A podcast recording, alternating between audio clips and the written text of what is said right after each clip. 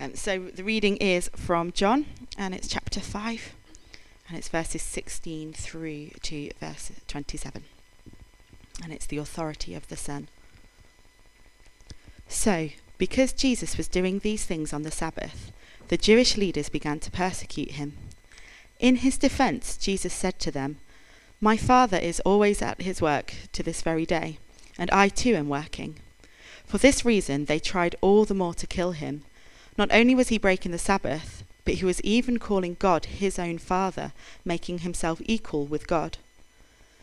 Jesus gave them this answer Very truly, I tell you, the Son can do nothing by himself. He can only do what he sees his Father doing, because whatever the Father does, the Son also does. For the Father loves the Son and shows him all he does. Yes, and he will show him even greater works than these, so that you will be amazed. For just as the Father raises the dead and gives them life, even so the Son gives life to whom he is pleased to give it. Moreover, the Father judges no one, but has entrusted all judgment to the Son, that all may honour the Son just as they honour the Father. Whoever does not honour the Son does not honour the Father who sent him. Very truly I tell you, Whoever hears my word and believes him who sent me has eternal life, and will not be judged, but has crossed over from death to life. Very truly I tell you, a time is coming, and has now come, when the dead will hear the voice of the Son of God, and those who hear will live. For as the Father has life in himself, so he has granted the Son also to have life in himself. And he has given him authority to judge, because he is the Son of Man.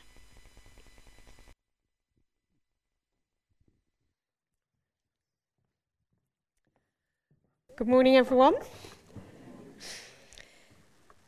Well, it's been a brilliant series, it's been a short series, but looking at the Holy Spirit, looking at uh, God as Father with the youth leading us, which I just thought was absolutely fantastic last week. And they've done that at Bournville this morning, uh, just leading us in this whole business of the Godhead, the Father, the Holy Spirit. And today, as Tim said, looking at Jesus. And throughout history, Jesus has been really the person, the person of Jesus who's caused controversy throughout history. He, in fact, has divided history. Our calendar even reflects before Christ and after Christ because of the significance of his life and claims. And in a way, you might say, well, why does it matter? You know, we have uh, beliefs, different beliefs about who Jesus is across our world. Why does it matter? If Jesus isn't God himself, then the revelation that he brings doesn't really mean anything, does it? If he's not actually God, his teachings, all the things that we as Christians, if you are a Christian today, tr- seek to live by, really it's irrelevant if he isn't God, because it all comes from that place. Secondly, if he isn't God, then he is powerless to forgive us. He is powerless to forgive us. And yet, right here in this passage in John, we hear him saying audaciously, I am equal with God, calling God Father and saying that actually God has given him permission to judge the world. And for us, that might not seem so breathtaking, but at the time, it was the most controversial thing that he could possibly have said. And he's just following up something highly controversial that he's done. He's healed on the Sabbath. And the Jews and the Pharisees are out for his blood. They're out to trip him up, and they think, here it is. In this claim, he is no doubt claiming that he is God and that he has power to judge. So, for our context, it really matters, and it certainly mattered then. Uh, I heard a story uh, many years ago now when I was listening. I like to think it was Radio 4, but I have a suspicion it was Radio 2, knowing me. Um, but I was listening to this uh, person talking about his child, and he was saying that his son had very, very short concentration span. And he wanted an afternoon off. He just wanted a lazy Sunday afternoon with a cup of tea and maybe the Sunday magazine, and he thought that's what he needed. But his child was on it from one activity to the other, to the other, to the other. And he just thought, what can I give him to do that will just settle him and maybe give me an hour's peace? And he had this genius idea and he saw this picture in his magazine of the world. And so he thought, I know what I'll do. So he quickly cut the world up into lots of different pieces like a puzzle. And he said to his very young son, he said, what I want you to do is to spend the next hour, hopefully, um, putting the world together again. You know, seeing where all the countries go. I'm jumbling it all up. I've got some tape here and some glue, and you can make the picture of the world again, all jumbled up. Off you go. And he thinks, right, I've got an hour now just to have my cup of tea in peace. Five minutes' time, back comes the little boy. Daddy, I've done it. And he thinks, aha, no, he hasn't done this. It's all going to be in the wrong place. But he looks and he thinks, I've spawned a child genius. He's done it. He's put every single country is there in the right place. And he says, son, that's really quite remarkable in, in five minutes. And he feels very proud of him. And he says, oh, no, Dad, it was very easy. And there was a face of a man on the other side of the, the piece. And all I did is I just put his eyes, nose, mouth, and it all came together. and um, it was actually, the commentary went on to say, it was actually a picture of a painting of Jesus. And that's why they were mentioning it on a, on a thought for the day. And in a way, when we look at the person of Jesus, suddenly our world starts to make a bit more sense. Suddenly, actually, in the face of Jesus being God, we can start to think actually, even the pain and suffering in our world is actually not going to be distancing us from God. Why? Because he sent his son Jesus. Why did he send his son? As he says here, Jesus says, I've come to rescue you. I've come to bring you from death to life. I've come to bring you from sin to freedom of sin. Uh, an incredible claim, and one that I certainly have found to, to be true in my life, time after time again, that Jesus has power, not only in his teaching, but in who he is. That's why we pray through the name of Jesus. H.G. Wells says that a test of a man's legacy in the future will be how did he change the way that we behave? How did he change the way that we think? And has he left anything behind him to grow? Well, I think we can safely say, as a third of our world follow Jesus still, that he has left something pretty phenomenal to grow in the actual church of Jesus Christ. And C.S. Lewis famously, said, and I know for many this will be a repetition, but I just think it's so important that he said, actually, to make the claims that Jesus does here in this passage, to make the claims that he makes, he was either a lunatic or a liar, or he was God. And even today, if this were a courtroom, that's the decision we need to make in every heart. Was he mad because he's saying some pretty audacious things? Was he evil because he wanted to mislead a third of our world's population? Or was and is he God? And if he is, then everything changes. Now, the Old Testament gives us some pretty amazing spoilers, if you like, uh, as to Jesus' coming. It's not suddenly that he comes 33 years and then he leaves again. He is in the beginning with God. We read at the beginning of John, in John chapter 1, that he was in the beginning with God. I remember doing an Alpha course years ago back in Dudley and learning for the first time as a Christian that actually Jesus was there at the beginning of creation. That had never occurred to me. That Logos, the Word, the living Word, Jesus was there right from the start. He just didn't appear in 33 years and then go. He was there at the beginning. He is God. And that was a big revelation for me to realize. I also uh, was reading Matthew Henry's commentary on the book of John, and he was saying, Isn't it interesting that what does a word do? If you think of Jesus as the living Word, the words reflect our mind. What's going on in us, don't they? Our words reflect our mind. So, what does Jesus do? He reflects the mind of God, the nature, the very nature of God. In Colossians, we read that actually He is the visibility of the invisible God, that He's the very image of who God is. So, if we don't know what God is like, then we look to Jesus. Job, when he was in his massive state of pain, called out to God and he basically says to God, crying from his heart, Do you have eyes of flesh, God? Do you see as a mortal sees? And he cries that out in a, in a prayer of pain God, can you even feel what I'm feeling? How do you understand me? And in Jesus, the answer is yes. In Jesus, the answer is yes, I know what it feels like to feel pain. Yes, I know what it's like to be rejected. Yes, I know what it's like to look at this world even with eyes of flesh, because he's fully human, but he's fully, fully God.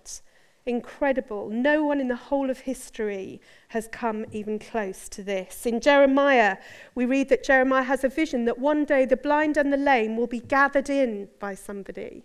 Again, that's Jesus. Isaiah has a picture of a new age where lame people will leap like deer. And again, we see that in the ministry of Jesus. And right the way through, if you look at in the beginning, the very first words of the Bible in Genesis, that's echoed in the book of John. That actually the whole thing, from first to last, right through Genesis to Revelation, points to Jesus. And so we have to ask ourselves is that an accident? Or actually, is that the very, very majesty of God? Um, there's a brilliant book which I would recommend by Philip Yancey, which is called the, the Bible, sorry, The Jesus I Never Knew. The Jesus I Never Knew. Fantastic book. And he talks about uh, his own obsession with fish. I, I don't share that obsession. I'm sure many of us here don't. They seem a little bit boring to me. But he loves fish. And so he got this huge aquarium. And he wanted it to be a freshwater aquarium, so he had to treat the water every day for these amazing fish to live. He had to do certain chemical things to keep the balance of the water right. And three times a day, he had to be the one to look after them and feed them, pour over them the food that they needed to survive. And one day, as he was keeping this up day after day after day, he suddenly thought, Do you know these fish? They never give me any recognition at all for what I do. There's never an eye contact, never a kind of little moment where one of them catches my eye, maybe looks grateful. I don't know how fish looks when he's grateful, but maybe he looks open mouthed or surprised. But he says, I'm building no relationship with them. You know, I'm just providing. I'm the shadow, if you like, that comes over them three times a day and provides this mysterious shadow. And he just gets this moment thinking, actually, as we look at the person of Jesus, God must have felt distance from his people, having people like Job shout those kind of things out. And to us, sometimes he is the shadow that just provides for us. The kind of anonymity, I can't say that, but you know what I mean, um, of, of a person. But actually, he needed to become a fish, if you like. So Philip Yancey says, he said, I thought the only way I could do this would be to come a fish and swim amongst it and know what it's like to meet them eye to eye, to be there with them. And God did that for you and I. He didn't stay distant. The Old Testament is full of fear in many, many ways. God is a God of fear. Now, yes, He is. He's a God of power, He's a God of awe, He's a God of wonder, but He's a God of intimacy, a God of friendship, a God of forgiveness through Jesus. Some of you will remember a few Christmases ago, forgive me if you remember this story, but it came to my mind as we look at this verse about crossing over from death to life through Jesus. Uh, I was given this, I've even brought it with, you, with me today. I was given this uh, about four years ago for Christmas by my friend Lizzie, and uh, she said, Judy, I saw this in a shop and I just thought of you. Liv, she said, I just thought of you, and I was quite touched by that. Uh, she's not a believer, she's someone I shared with at uni, someone I still really pray for, actually. Lovely girl. And she said, um, I've given you this. And I said, Oh, I love that. I'm going to pop it right by my Christmas tree. Uh, I really, really like that. So I popped it by my Christmas tree, which just happened to be in my window, uh, looking out onto the lovely Melton Road. Um, and so to me, it said live. And uh, to everyone else looking in, it said evil. evil to all who enter my house. Uh, now, my neighbours do know what I do for a living. I think they're a little bit startled that I'd had such a bad Christmas that I wished everyone evil. Um, until a lovely friend came round and he, he said, Judy, have you had a good Christmas? And I said, Oh, I've had a lovely Christmas, thanks. It's been brilliant. He said, It's just that you've, you've got evil written in your window. Just wondered why you were wishing everyone evil at Christmas. Um, I have turned it round since and it's moved into the back room now, so I don't uh, wish evil on anyone. Um, but I often uh, look at it and chuckle to myself and smile thinking, actually, that's what God's done for me. That is what He's done. He's brought me from death to life, He's brought me from sin to freedom. And through Jesus, God sends Jesus and says, Let Him be judge because He knows what it feels like, because He's close, because He has that intimacy with us. And He turns death into life, He turns thoughts that lead to death into life. He gives us abundant life. Bono, when he was talking about Jesus, refers a little bit to this mystery, if you like, about who Jesus is. In a wonderful quote, he looks at maybe the C.S. Lewis claim that we mentioned earlier on that Jesus is either mad, bad, or God. And he says this Look, the secular response to the Christ story always goes like this. He was a great prophet, obviously a very interesting guy. He had a lot to say along the lines of other great prophets, be they Elijah, Muhammad, Buddha, or Confucius. But actually, Christ does not allow you that. He doesn't let you off that hook. Christ says, No, I'm not saying I'm a teacher. Don't call me a teacher. I'm not saying I'm a prophet. I'm saying I am the Messiah. I'm saying I'm God incarnate. And people say, No, no, please just be a prophet. A prophet we can cope with, a prophet we can take. But what you're left with is either Christ was who he said he was, the Messiah, or a complete nutcase, a madman. I mean, we're taking nutcase on the level of Charles Manson. The idea that the entire course of history and civilization for over half of the globe could have its fate changed and turned upside down by a nutcase, for me, that is far fetched. So people say our faith is far fetched, but actually he's turning that right on his head. And he's saying actually it's more far fetched, actually, to say that Jesus was not God because of actually the reason we're here today is the fact that He is. The reason that we come and are going to take communion together is because we know Him as Saviour, we know Him as forgiveness, and we know Him as rescuer. The name in the Bible, Yahweh, means Lord. And right the way through the Bible, we're heard that He will be the first and the last, that Jesus will be with us as we go over to meet the Father, that He will be sin for us, even, that He will bring righteousness to us, that He is our grace, that He is our truth. Even in John 8, verse 8, uh, 58, we hear, Before Abraham was, I am. Jesus said those words. He said, Before even Abraham, who you all believe in, He says, I, I am. And actually, in using that, He's saying again, I am God, I am He. The simple idea of Jesus being anyone else but God really is more outrageous, if you like, than anything else. He doesn't treat us as our sins deserve. Uh, a few of us um, shared this at Bournville a couple of weeks ago. A few of us went out for a celebration uh, of a birthday I had recently, and uh, we were outside the Mac. And uh, I had planned that we'd have a picnic because when I planned it, it was sunny. And so I thought that we would be in sunshine, that we would have cake, and that we would have some refreshments and wine, and we'd bring that into Cannon Hill Park. However, being Britain, the rain came and it was cold. It wasn't actually raining at the time, but it was a cold day, and uh, the the rain started to close in, the clouds started to come over. So we sat on those tables that many of you will know, just outside the Mac, with the sign that says, Please do not consume your own alcohol or food on the premises. So, being the good Christian woman that I am, we put the rug over that sign um, because what the eye doesn't see, the heart doesn't grieve over. And we laid out our lovely food and drink and had a lovely time. However, then an official started to walk towards us from the Mac, looking very official. And I thought, oh no, we all sort of went like this as if, you know, we've been caught out. And uh, he came over and I started already to sort of say, oh, like this, as if I was going to say, I'm sorry, we've done the wrong thing. And he just said, I've just bought you some plastic glasses in case you needed them. Uh, and I just thought that was a lovely little thing, a little reminder, undeserved by me. I confess it to you, it's out there now. Um, but actually undeserved. And yet, just those little grace notes that we see in life that we are not treated as our sins deserve. We deserve, we are sinful people who get it wrong, and we deserve judgment. But Jesus is saying here to the people around him, He's saying, actually, through me, even though you deserve judgment, you have forgiveness. And that's an eternal thing. That's an eternal promise that He makes. So Jesus tells us who God is. He tells us how much He works for us. He tells us that actually, in this passage, He never stops working. He says, just as the Father doesn't stop working, so must I keep working. And what that means is, in your situation today, in the situation maybe that you were praying into earlier on, or the thing that you're facing, God is at work. Whether we believe it or not, whether we can actually see what He's doing or not, God is at work. He doesn't stop working on your behalf because he loves us that much. If you like, there's a road sign over your life journey right now that says God at work, not man at work, but actually God at work in your life.